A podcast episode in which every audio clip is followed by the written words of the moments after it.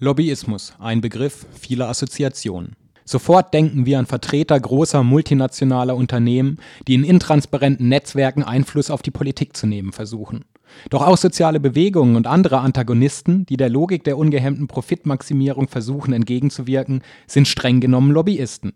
Dies zumindest behauptet Ricarda Bauch von Transparency International. Sie vertreten legitim ihre Interessen in einem demokratischen System. Lobbyismus hat somit immer zwei Seiten. Ja, Lobbyismus ähm, ist ja erst einmal eine ganz legitime Sache. Ähm, sie gehört äh, zur Demokratie dazu. Ähm, wir selbst sind auch Lobbyisten. Wir vertreten unsere Interessen, die Interessen ähm, der Zivilgesellschaft, ähm, die Interessen unserer Mitglieder und Förderer. Und ähm, genauso sind eben auch Unternehmen, äh, Gewerkschaften und andere Verbände Lobbyisten. Entscheidend ist es daher, die Wege der Einflussnahme transparent zu machen. Wie dem Namen der Nichtregierungsorganisation schon eingeschrieben ist, versucht Transparency International Licht ins Tiefschwarze der informellen Netzwerke zu bringen, die versuchen, die Politik zu beeinflussen und ihre Interessen durchzusetzen. Um dies zu erreichen, eine Kontrolle der Lobbyarbeit, fordert Transparency International und viele andere lobbyismuskritische Organisationen ein Lobbyismusregister auf EU-Ebene, was ist das nun eigentlich? Was wir fordern, ist vor allen Dingen erst einmal Transparenz im Lobbyismus, ähm, um überhaupt äh, sichtbar zu machen, wer wo seine Interessen vertritt. Es gibt beispielsweise auf EU-Ebene das Lobbyistenregister ähm, des Parlaments und äh, der Kommission. Und dieses Register ist äh, nicht verpflichtend, sondern ähm, freiwillig. Und ähm, das ist nicht wirklich sehr wirksam. Es gibt äh, sehr viele große äh, Lobbyisten, die in Brüssel angesiedelt sind, die nicht in dem Register aufgeführt sind, wie beispielsweise Goldman Sachs, äh, Rio Tinto, ähm, Amazon. Und ähm, ja, in so einem Register würde dann erstmal aufgeführt, ähm, ja, über welche finanziellen Mittel ähm, die jeweilige Organisation verfügt, äh, wer die Organisation vertritt ähm, und ähm, ja, welche Interessen dahinter stehen. Ja, also es gibt äh, viele Anwaltskanzleien, die als Lobbyisten in Brüssel auftreten und äh, wo nicht klar ist, ähm, ja, welche Mandanten tatsächlich dahinter stehen. Schätzungen gehen von rund 15.000 Interessenvertretern in der Stadt Brüssel aus. Von Verbraucherorganisationen bis hin zu Umweltschutzverbänden und Unternehmen allerlei Art reichen die Akteure, die probieren, die Politik zu beeinflussen. Somit kommen auf einen EU-Abgeordneten prinzipiell um die 20 Lobbyisten. Wer am nächsten dran ist, an Ohr und Gehirn der eigentlichen Entscheider, bringt seine Interessen durch. Genau diesen Prozess soll die Durchsetzung eines verpflichtenden Registers durchleuchten und nachvollziehbar machen. Wie genau soll das eigentlich funktionieren? In Bezug auf das Lobbyistenregister, sprich da, wo sich die äh, Unternehmen, Verbände und Vereine eintragen, hat es den Sinn, dass es, glaube ich, mehr für die politischen Entscheidungsträger, Journalisten und Zivilgesellschaften ähm, eine Plattform bietet, um äh, sich anzuschauen, wer steckt eigentlich hinter der äh, Kanzlei oder hinter der neuen ähm, Grassroots-Organisation XY, ähm, indem man in dieses Register reinschaut, beispielsweise als Abgeordneter. Ähm, ich hab, äh, wurde angefragt für einen Termin, ähm, für ein Gespräch zu dem Thema XY. Ähm, ich schaue mir erstmal an, wer ist das eigentlich? Und dann kann ich in das Lobbyistenregister gehen und mir das anschauen. Ähm, oder natürlich auch wir als Zivilgesellschaft äh, können dadurch unserer ähm, ja auch öffentlichen Kontrolle nachgehen, genauso wie Journalisten. Und ähm, ja, was das Interessenregister der Abgeordneten angeht, ähm, ja, ist das ein Mechanismus auch für Bürger, sich anzuschauen, welche Einkünfte haben ähm, und beziehen bestimmte ähm, bestimmte Abgeordnete. Finde ich das gut? Habe ich das Gefühl, mich da immer noch gut vertreten zu sehen? Ähm, und ähm, ja, bin ich der Meinung, dass diese Abgeordneten auch unabhängige Entscheidungen treffen können. Die Fäden, die versucht werden, an den Abgeordneten zu knüpfen, sollen für uns alle leuchten und sichtbar werden, damit wir nachvollziehen können, auf welche Weise welcher Abgeordnete von welchen Interessen beeinflusst wurde und wie er sich dazu verhalten hat. Wann aber ist denn nun eine Einflussnahme illegitim und wann ist sie legitim?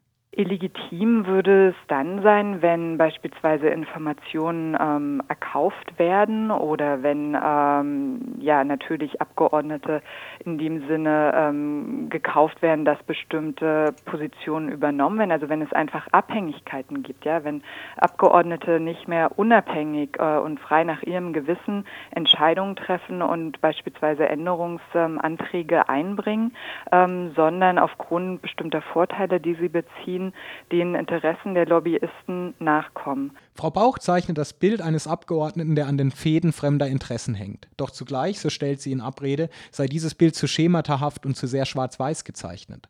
Gerade im Feld des Lobbyismus würden stark menschlich-psychologische Komponenten wirken, die, so mein Begriff, zum Einfalltor des Unbewussten werden können und die der Lobbyismus zu nutzen weiß wenn äh, sich Abgeordnete äh, einladen lassen von Lobbyisten zu champagnerreichen ähm, Essen und, ähm, und, und Veranstaltungen, dann muss man sich schon irgendwann die Frage stellen, wie unabhängig ist dann ein Abgeordneter? Ähm, ich glaube, dass äh, das schon eine rein psychologische Komponente ist, dass immer wenn wir sozusagen ein Vorteil annehmen oder Geschenke bekommen oder geldwerte Vorteil, dass wir dann als Menschen auch immer das Bedürfnis haben, äh, etwas zurückzugeben. Und ich glaube, diesem Bedürfnis äh, kann sich niemand entziehen, auch kein Abgeordneter. Und ähm, das haben auch Studien belegt.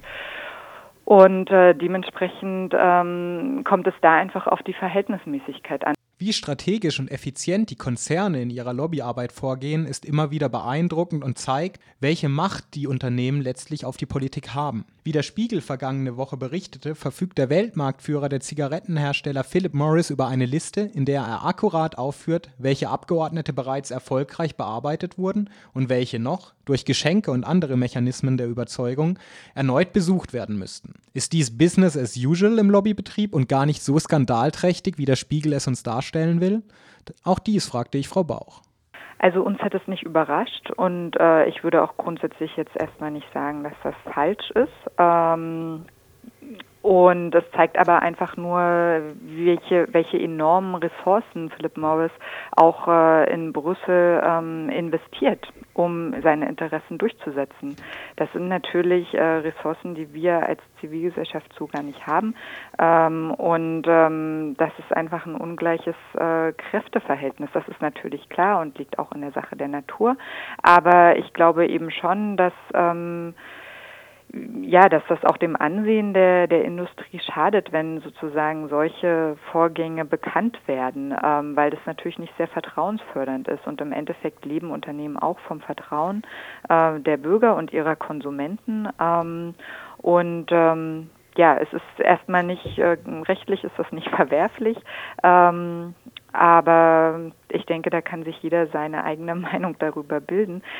Was wir feststellen, ist, dass es äh, in den letzten Jahren aber doch einen Trend gibt, ähm, dass die Unternehmen und Industrie zu immer radikaleren Methoden greifen und ähm, Abgeordnete da einfach schon sehr stark, ich sag mal, unter äh, Lobbyismusbeschuss stehen. Und ähm, beispielsweise hatten wir in Deutschland auch den Skandal der äh, Apothekenlobby, die äh, das Bundesgesundheitsministerium ausspioniert haben. Und äh, das sind natürlich ähm, sehr bedenkenswürdige Methoden. Es lauscht also nicht nur der Staat und seine kleinen Zöglinge, die Geheimdienste, sondern auch die freie Wirtschaft. Die Wege zur Einflussnahme sind zahlreich. Die EU stellt ein komplexes Mehrebenensystem dar, das mannigfaltige Zugänge für Lobbyisten bereitstellt. Neben den traditionellen Kanälen auf der nationalstaatlichen Ebene gibt es zahlreiche lobbyierbare Fenster im EU-System. Also grundsätzlich natürlich äh, möglichst alle Kanäle bedienen. Ähm, die EU-Kommission ist natürlich ähm, hat in dem Sinne erstmal eine große Macht. Also ähm, dementsprechend ist es äh, attraktiver, die EU-Kommission Weil sie eben diese Gesetze initiiert. Genau. Und äh, aber dementsprechend oder nicht, demenspre nicht dementsprechend, sondern ähm, ja natürlich von der Verwaltungsstruktur eigentlich relativ klein ist oder nicht nur Verwaltungsstruktur, also grundsätzlich ist die Kommission relativ klein und dementsprechend äh, sehr darauf angewiesen auf Fachwissen von außen ähm, und dementsprechend gut lobbyierbar. Ähm, um mal diesen Begriff zu verwenden. Und ähm, auf der anderen Seite ist aber natürlich auch der, ähm, ja, der Rat, also dementsprechend die nationale Ebene auch eine sehr wichtige Ebene für, ähm, für Lobbyisten, weil es ein Zusammenspiel ist und im Endeffekt natürlich der Rat am wenigsten transparent zurzeit arbeitet.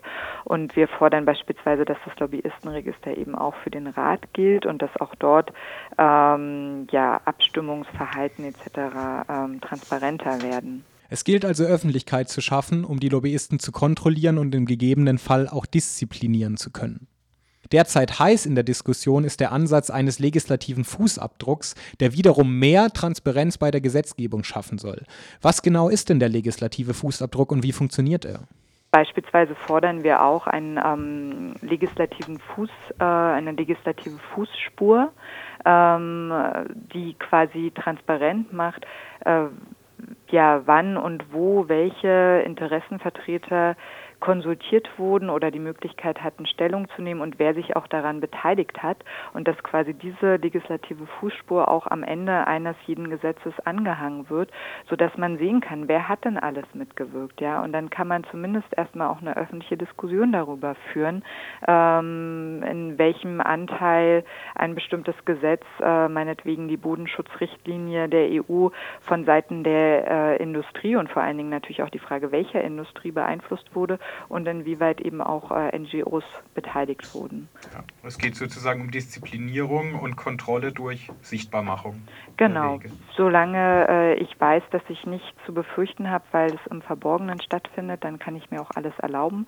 Äh, sobald ich weiß, dass ähm, ja sozusagen Dinge ans Licht kommen können oder dass ich auch weiß, dass ähm, ich mein eigenes Handeln transparent machen muss, ähm, dann handle ich auch anders.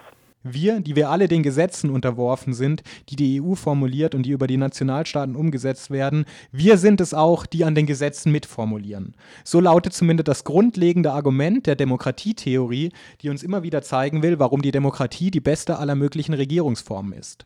Nach diesem Gespräch wird nun aber wieder einmal deutlich, wie sehr die demokratietheoretischen Annahmen nicht der Wirklichkeit entsprechen. Je mehr Kapital und Machtakteure besitzen, umso mehr Gestaltungsmacht besitzen sie. Neben den Enthüllungen um die Machenschaften des Staates vergisst man nur allzu schnell, dass die Wirtschaft seit Jahrzehnten ihren Einfluss geltend zu machen versteht und in nächster Nähe zu den staatlichen Akteuren zu stehen scheint. Nur jetzt bekommen wir zunehmend davon mit. Und doch noch längst nicht alles. So ohnmächtig es klingen mag, die Schaffung von Öffentlichkeit und Widerstand scheint mir mal wieder, so abgelutscht es klingen mag, der einzige Weg zu sein, den wir derzeit beschreiten können.